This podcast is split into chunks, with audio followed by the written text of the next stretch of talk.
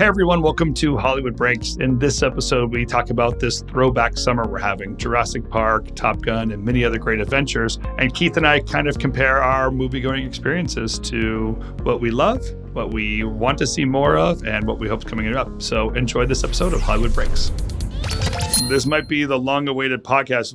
Way, way too much buildup for this moment. But here it is. I saw Top Gun, Maverick. You saw Top Gun. I was just going to say. It's almost as big of a buildup as me seeing Spider Man. It's almost. Although you saw it a lot quicker than I saw Spider Man. So, and uh, in this case, the movie was postponed by two and a half years before we even had a chance to do it. So even greater. Correct. All right. Well, you saw it. Give me your thoughts. So I saw it. Uh, I'm going to do a little bit of setup because I have a few. Uh, I have a few uh, data points here to, to go with. Oh. Um, but I did see it. I saw it with a bunch of teenagers. Um, so my kids invited some of their friends and we went, Ah. um, as well as some um, folks my age. So the teenagers' parents were part of that process. So I uh, to go with all them to kind of see it and then get some data. Uh, so I'll just give you my first uncorrupted kind of uh, feelings about it, and maybe uh, this will Okay. spark a conversation because I may, might be a little contrarian. Um, I would expect nothing less. um, so nostalgia on this nostalgia level, very well done. I felt like I was watching the Top Gun movie, but this is the key moment again, and I really felt like I was watching the Top Gun movie again, uh, all the way down to, as you know, the shot by shot replica of the original film recreated. You know, 36 years later, I thought at some moment like, really? Are you talking about the opening? The opening, the riding of the motorcycle, the Porsche shop Motorcycle. at the end, you know. Yeah, yeah, yeah. But my biggest, and I'm not going to go with my disappointments first. I'll go with the praises later because I think there's an upside here. Uh, maybe the biggest uh, kind of like letdown is really truly Great Balls of Fire. Like that's the song that the guy that looks like Goose and acts like Goose and almost has the same name as Goose, he's called Rooster instead. That just in case you don't know this is Goose's son, he's going to sing the exact song that his dad did and, and you're like, okay, it's truly this is we, we gotta we gotta get over this goose thing. And I uh, so that was the moment I was like, okay, this is getting a little bit cheesy. So I thought to myself, well, I hope my kids are enjoying this because this is um, their moment to see Top Gun and get their first kind of reaction to it. Um, most of the teenagers didn't get it; they didn't understand the backstory, and they are like, yeah, it's okay. So uh, I don't know. I, I don't want to make it feel like it's a total letdown, and we'll talk about that. But it, just to kind of start with, uh, am I popping your bubble here a little bit on? You said you were Uh, smiling no. song to song. No, I mean, here's the thing. Like, I get what you're saying. Um, it did. There were beats were very similar. There are a lot of similar beats. You're absolutely right about that. But I didn't. It didn't bother me. It just. It was just. It was. I guess because there is a laboriousness to sort of the Marvel movies and they're great movies, but at the same time, if you don't really know the backstories on all the characters, you're kind of left out. And there's a lot going on. It's all visual effects, and you know, there's always going to be a semblance of some sort of PC-ness to it because it's Disney and they they want to heel to the toe the line. But for me, it was just like I remember when the opening was starting and I, and the music was the same. I was like, are they going to do it? Are they honestly going to do it? And they did it. Did and it. I was like, know. and I I didn't stop smiling the rest of the way. I was like, okay, this is kind of awesome. Yeah. I mean, it. Listen, I you know, I understand it from your teen's perspective. I totally get that because if you don't know the backstory, you don't know Penny Benjamin, that story, you don't know Rooster and Goose and Great Balls of Fire and Iceman and all that history, then yeah, you're gonna be like, why why do I care? right. because they just this was clearly just a time to like okay people love this movie in the 80s it was cheesy in the 80s it was not necessarily fantastic filmmaking although it did start a career of a fantastic filmmaker rest in peace Mhm. but in tony scott but i understand what you're saying but you know what at the end of the day i just didn't care now like you said were there moments that were a little there were definitely moments that were almost shot for shot of the original and well i don't have as much issues Al- Almost. He's just older. It's the same same bomber jacket, same motorcycle, same song, same runway, just 36 years older. So I don't have as much to do with the Great Balls of Fire because I think Robin, when she was on, we talked about hmm. this. She kind of nailed why that moment probably means more to people than than most because for a lot of people, when Goose dies in the original, is sort of the most impactful part of that movie Sure. Is when he dies and you know you gotta let him go sir and the whole post goose dead kind of thing get him up flying all that kind of stuff. That was an emotional king uh, lynch point for a lot of people who love the original. So i understand sort of harkening back because i think there was a sense that rooster was trying to live up to the expectation of his father. Um, you know i know his the Meg Ryan character supposedly didn't want him to fly, that kind of thing. So I understand that, but I, I also kind of see it from your point of view too, that it's a little on the nose. Like you couldn't pick like a Green Day song or something. exactly. But so let's talk about what the movie is, right? Because there is something very exciting about watching really truly a blockbuster movie. It's doing amazing in the theaters. It's getting great reviews, and as, as it should. And Just it doesn't past a have- billion worldwide. Jeez. And it doesn't have a Yeah. 3D animated monster that has to be involved in it. I mean, it's really true, shot by shot, just an action film. There's it's the idea of an intense storyline or an overcoming storyline. It's a character driven to some degree, character driven and plot driven, way more than it is effects driven.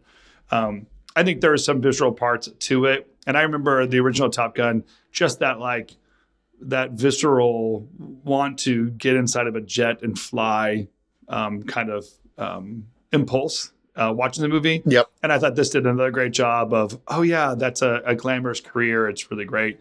And I and I think uh, maybe for the better, they weren't all hot shotting it. You know, the original film was just like a bunch of people peacocking, right? Just a whole bunch of hot Yeah. shotters trying to out hot shot each other.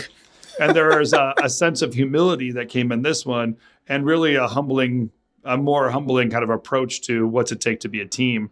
So I love that point. Mhm. And then there's just the moment where where Maverick totally uh, tackles Rooster. I love I like when there's that, that moment where there's the rescue and he just like tackles him of like, what the hell are you doing here? Moment you're like, okay, now they're into their own story. I thought that, okay, Yeah. now they're having their own moment instead of this, you know, what's been hanging over. Then it the shifted sort of to something a little more original and Yeah. got away from sort of the notes of the actual first film.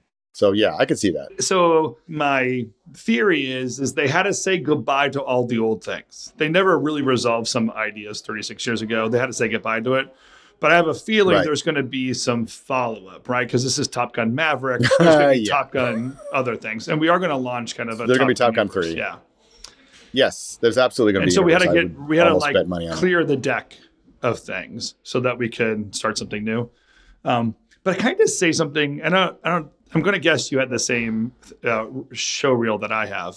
What the heck was that Tom Cruise introduction thing? Did you have that? No. Everyone keeps saying they had that. I did not have that on, but I saw it in IMAX. Oh, So I don't know if it was not shown in IMAX, um, but everyone was telling me about that, and and I was like, I didn't see a intro. even crazier. I was at an AMC theater. So right before the movie starts, Nicole Kidman does her whole like "Let's return to the theater" moment. Oh, that's funny. And I'm looking at Katie like, this is crazy. Like, this is Nicole Kidman.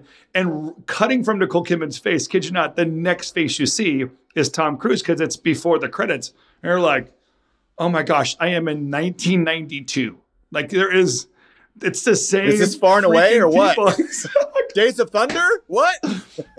I thought this was it was Top Gun, not Days of Thunder. Totally. I was like, Mike, there could not be any more like we have not left 1992. This is the very decadent society thing. That whole Ross Douthat idea is like we haven't actually left in the last 30 years, have not left or moved moved beyond some of the cultural things that had, had existed and the evolution and the progress you made into the 1990s. We've really just done one thing found the universe behind all the things that are already created into this moment. And so to, to have that moment, oh my God, this is almost silly. Well, it's funny that you should bring up Ross, um, because uh, he wrote a review of Top Gun, and Oh. when I was reading it, I thought I thought of you. So Okay. I'm going to actually read the the the chunk of it that I think will sort of spin off a Wait, let's, conversation. uh, so, let's introduce Douthat to the. Uh, so Douthat is a LA Times writer. He's a contributor. I mean, I'm sorry, New York Times contributor. New York Times contributor, and he also wrote a book called The Decadent, Decadent Society.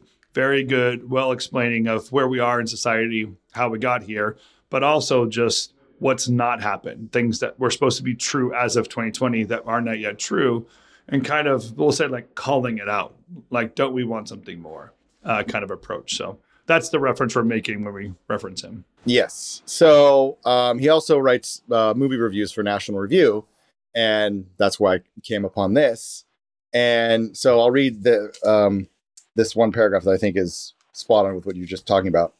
Uh, but I come to praise the Top Gun sequel, not to bury it. This is a summer blockbuster in the classic style. Its action sequences, suitably implausible but still connected to the realities of skin and steel and sky. Its breezy dialogue and male bonding rituals unburdened by the heaviness of world building. Its plot, a deliberate contrivance, that's you, Tim, that still carries just the right amount of moral and even metaphysical weight. I don't really want to know what Dorian Grayish deal t- keeps Tom Cruise looking ageless, especially if it's a deal he made with the Church of Scientology. Oh shoot! But Oh, as God. with the artist, uh, as with the artist, so with this example of his art, Top Gun Maverick is an autumnal story featuring an old fighter jock's last mission, made in what seems like the autumn autumn of cinema itself, and yet somehow it feels fresh, youthful, and vigorous. yeah, So there you go. I'll say very well articulated uh, how it does feel. There is, um, as I say, there's got to be a throwback. I feel like we are saying goodbye to something, and I think maybe that's what we appreciate. We, we did miss 36 years of evolution to get to this goodbye. Um, Yeah. but maybe an appropriate goodbye. It would it would be heartbreaking to skip all these characters from Ed Harris to Val Kilmer, skip all of them, and just go right into some Marv- Maverick universe or some kind of other story plot.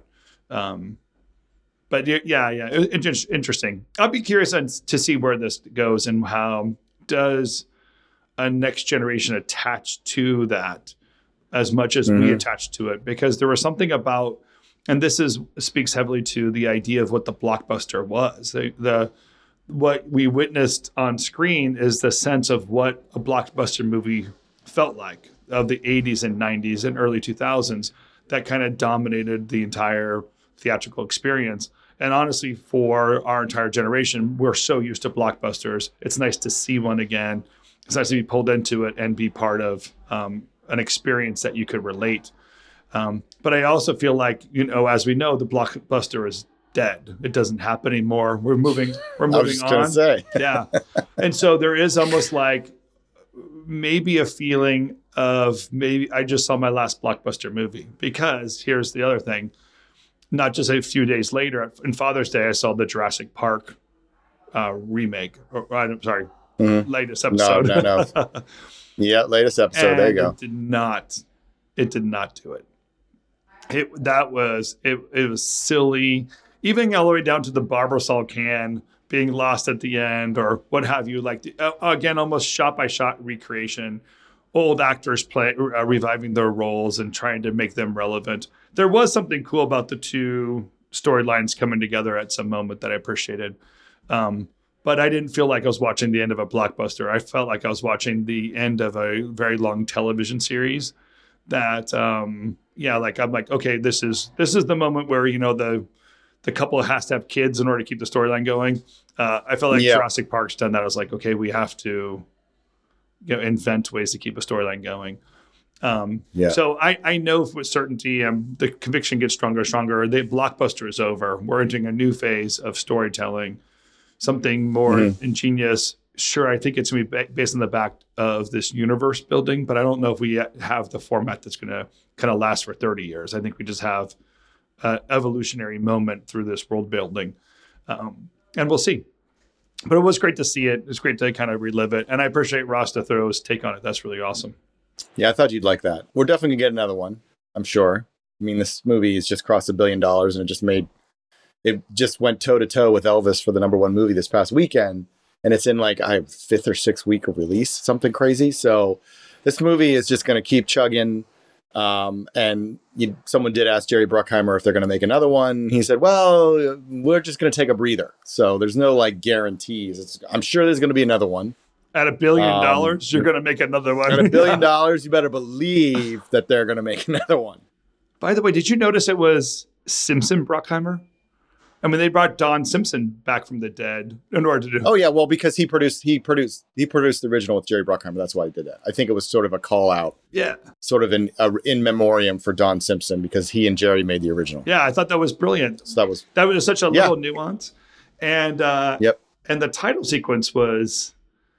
They did something uh, kind of uh, revolutionary title sequence where it wasn't just like the Tom Cruise title sequence. I almost felt like I, at one point I thought like was Tom's name even in this thing? I was waiting for the big hit, and I thought they were respectfully trying to kind of put the right place, right place. well they were trying to they were ba- more or less re- reimagining the first one. Yeah. like well, not even reimagining. They just basically ripped it, for lack of a better term, uh, because it really was just almost shot for shot the original, down to the music and everything. obviously working. And uh, isn't it interesting that we're hitting a billion dollars now with this kind of throw throwback throwback blockbuster idea in the same within the same time period that Netflix is just falling apart. I mean, we're the two the two things are going to be market forces that are going to create some kind of new Right. moment because you when what where the golden days of content as that we've been calling it for the last 15 years or 10 years whatever it is that Netflix would make anybody for anybody at any price and just get it out there. Clear, clearly, is taking a back seat, and this one crafted story uh, held back, I guess, now for good reason. I've been trashing that. I stand corrected. Held back for a very good reason. makes it, yeah, that was a good move. yeah, makes a billion dollars in the blo- in the in the theater. We're seeing, we're, these two are going. These two things are going to give birth to a, a new child, right?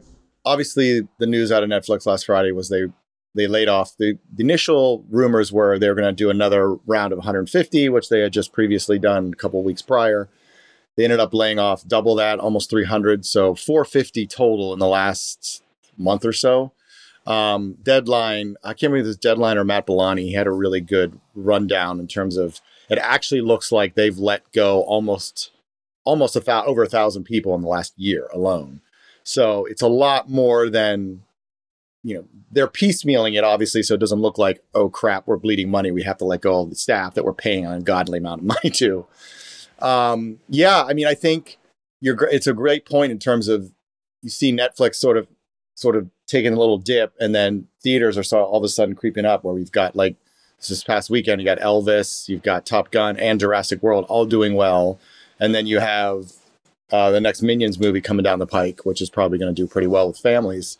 So it feels like we're in this weird moment where everyone thought streaming was the future, and now we're sort of shifting a little bit back into theaters. And then Thor's also coming out, I think, in the next couple weeks as well. So there's just it's a, it's an interesting shift in dynamic. Now I have to qualify that by saying that doesn't mean that Netflix is toast. Like I think a lot of people are writing Netflix off. They're obviously still dominant. They're still making money. It's just they cannot spend like the drunken sailors they were the last few years. And it's going to be somewhat of a wake up call for the other streamers who just see it sort of dove headfirst in. It's like, we're just going to do what Netflix is doing. And now all of a sudden, like, oh, wait, maybe we don't want to do that. We need to sort of figure out how best to attack this and not just follow the Netflix model. I feel right now for the young filmmaker, imagine being a person that your career has only been in the last 10 years. And really, truly, you might have heard this, but it has been easy money. It's been easy, easy road. You can try some things out. There's been OTT platforms willing to experiment with you. You know, the last couple years you can see, even see as a hiccup, but this is going to be a major disruption in the economy that was buying those that content, and it won't be as easy to come by. Maybe Amazon will evolve, as we've no- noticed before. Amazon has a different type of strength than the other OTT platforms and Disney is going to kind of keep its pedestal going as that on-brand uh, uh, content platform. Apple they'll make something every once in a while, but with Netflix kind of getting off their buying streak, which is that weird, you know, economic issue of trying to outspend the viewer's consumption rate, which they just can never get there. Netflix has to ask, and OTT platforms have to ask, how do we keep up with the consumption rate that people are interested in? It, and now, even more like, are the viewing habits changing? Did did the disruption actually create a different desire to to consume content in an older form or, tradi- you know, more, or what would be traditional form? Um, or is it just like a, a, little little hiccup? But if I was a, if I was a filmmaker just for the last ten years, with no other reference of a, what a transition feels like, this is that transition. This is the one where your world's going to shift, and you don't know what's coming, and you don't have a reference of what it means to survive from one transition to the next. Yeah, I think we're going to see a little bit of a shift. I think with inflation starting to hit everybody's wallets a little bit more, there's going to be a, more of a conversation in terms of like, do I need five streaming services? And there's been all kinds of research saying that like three to five is the max any one family wants to have. But obviously, with gas going up and prices going up everywhere, and there's no real sign that it's going to slow down, I think that is probably going to affect the bottom line. Um, there was an article in the Hollywood Reporter this morning about how a lot of LA productions are looking to trim their costs because of inflation. So that's obviously a, another factor. Um, so I think this is going to be a little bit of a bumpy ride. Um, you also, I should add, there's a writer's contract that comes up, I think, in 2023, towards the beginning of 2023. So that's another issue that's going to be bearing down on the industry. So there's a lot of factors that are playing in here. And I think, yes, Netflix did spend like drunken sailors. And I think most of the smart people saw that this was not going to continue forever. The, those being like entertainment strategy guy and Richard Rushfield were all like, this is just silly. This can't go on forever. And I think the fact that it hit them so hard and fast was, I think, a little bit of a shocker to a lot of people. But it's a reset that was was was inevitable. And now it's just a matter of how that sort of affects downstream planning. You already see it a little bit with David Zaslav basically saying we're not focused on quality our quantity, we're focused on quality.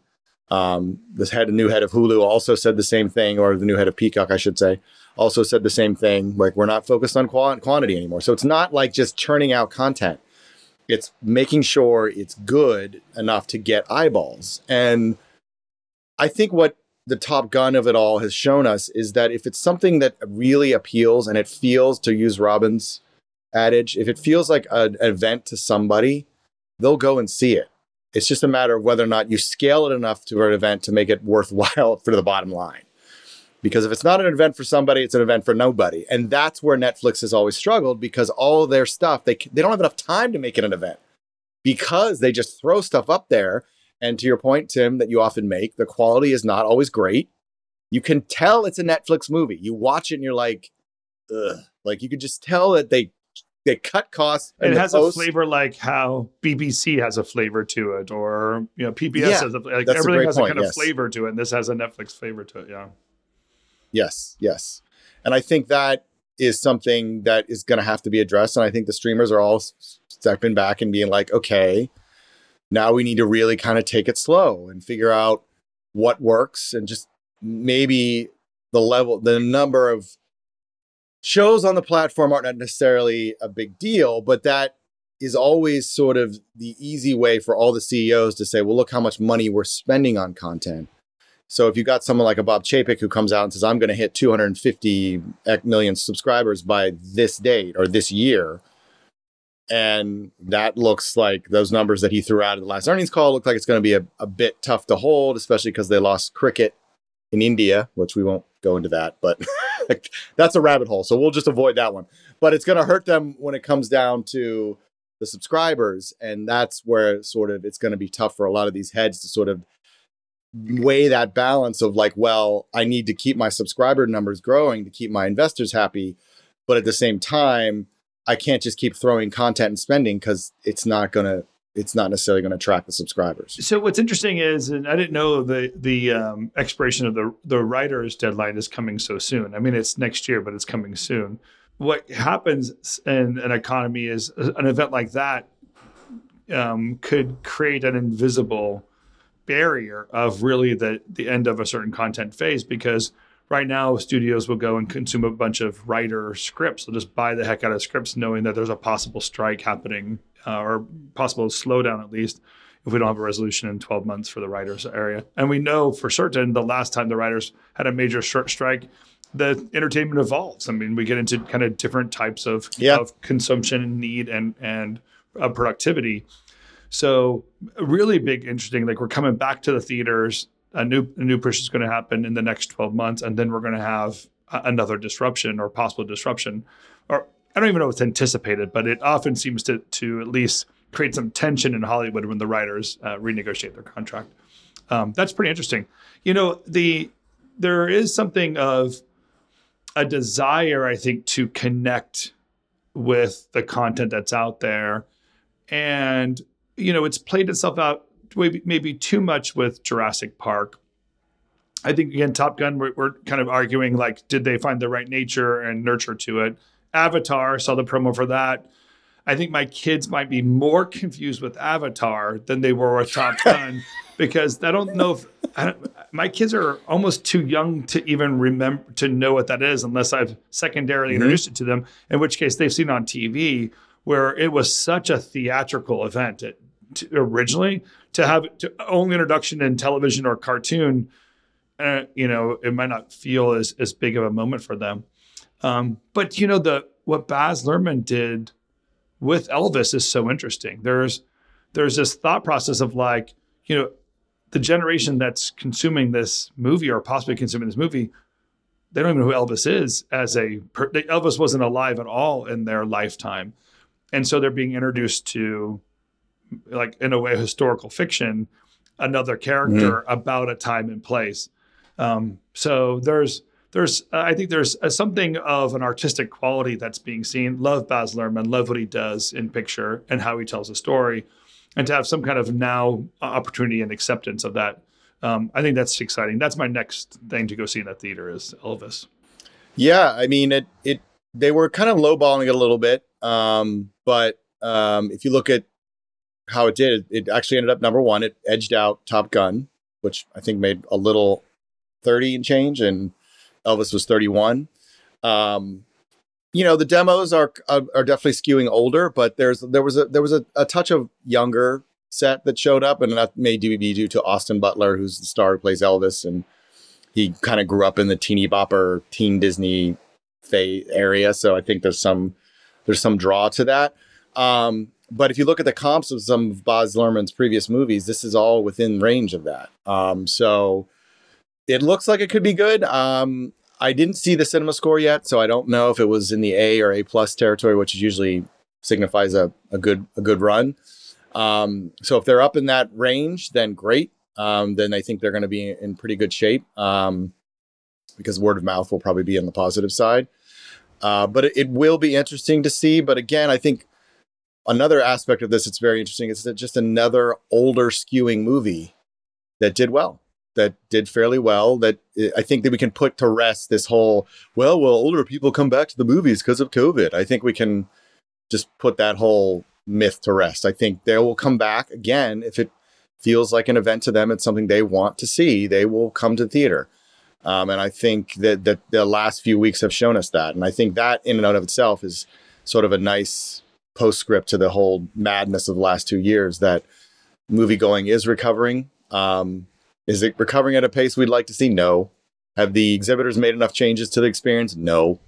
But it is at least somewhat recovering. So that's, you know, you got to take the positives where you can get them. I uh, okay. Uh, we can wrap up with this kind of thought too. So I saw um, Jurassic Park in a theater at the Mall of America. So I was happened to be in, in Minneapolis area. So I went to the Mall of America thinking this is gonna be great, Nice. like awesome theatrical experience. Just huge mall. Of course, they're gonna have a great theater. Um, and dude, I was thinking of you so much. Like, even though it was like this idea of a luxury theater, um, it had not bounced back. So, in you know, luxury theater kind of meaning where you could order food at your seat and take in drinks and they'll serve alcohol and the seats recline and what have you. My seat was broken. The uh, the table the, Katie's table didn't really move. They only served sugar. There was no real real thing. Oh, and maybe a pretzel. And I was like, wow, this we have to ask a question if we can't if this kind of more luxury experience is not going to return or if it's not going to hit the levels before. And that was supposed to be what separates you from going to having it in your living room. The, ex- exhibitors have to be um, thinking something different because sticking to the floor, you know, that, you know, whatever that situation was in Kansas City when I saw Sorry, James I ruined it for you, Tim. Um, oh, I'm man, sorry about just- that. because you know when you're in LA, you're very very spoiled with what it means. You're spoiled. Yes, I I realized that when I moved back here to the Philadelphia area, how spoiled I was being in LA. Yeah, Just the the the quality of the theater, just the options that you had. I mean, here it's like I have to drive thirty like twenty minutes just to get to a decent theater, um, which is just ridiculous. But it's not a bad theater. I mean, the IMAX theater I went to was really nice. I mean, you know, was it great? No, but it was clean. But it's just you know, uh, I I just they're they're so missing the boat on this one that it, it's beyond frustrating, and I don't know if they're ever going to realize it. But we can keep hoping, right? so that's got to be our next our next agenda items. It has to be about the exhibitors. We should be asking more and pushing more and figure out what what the exhibitor poll is going to be. Yeah, because that's going to be part of this new storytelling process we're up against. Well, I'm so glad to finally see the movie and have a comparative experience with the rest of the planet because clearly I was falling behind. If I, if they're at a billion Yeah, dollars and they got my ten dollars just a week ago, they clearly have a, a better clearance house than than I've been able to do. But glad to see it, and I do think it's interesting what's gonna what this means, especially with the kind of clash and comparative to what's happening with Netflix right now and have this this big theater push. Um, so kudos to the Top Gun crew, the people that pulled it off, and the smart strategic decisions to hold it back and make it happen. and it's going to be in the theaters. I, th- I think Tom had a, I can't remember how long. Well, they're going to keep it in the theaters forever because it's still making money. But he resisted that 45 day window, which was what all the other studios were doing in terms of shoving it on their streaming services. But he's like, nope, nope, nope, nope, we're not doing that, and it's paying off. So kudos to everybody at Paramount for you know not fighting that too much and going along, and it's paying off very well for them right now. Yeah, so. very cool. Well, good to see you, my friend. You have a wonderful week. Likewise. I'm heading back from You New too. York to home, so you'll see my usual. Finally, get back to my usual background. Uh, Your usual by- background next week. All right, cool. Yeah, my camera right, setups great. and light setups. So I'm be glad to just like sit down at a desk and have it all there instead of having to bring it on the road. Take 20 minutes to set up. Yeah, that'd be nice. Hey, we haven't done this for a while, but I do want to thank Michelle and Lydia and Connor and the our Go Social team that kind of keep us going. Woo! Um, I think you guys are doing an amazing job, especially on the road. So thanks for your patience, jumping around, Hear, hear. filling filling in all the seats that you need to. And you must subscribe to Keith's newsletter. That's where our brain trust comes from. So please, if you have not had a taste of the Founders Brew, make sure you go to the Founders Brew website, become a subscriber to Keith's newsletter, get involved in what's going on in Founders Brew.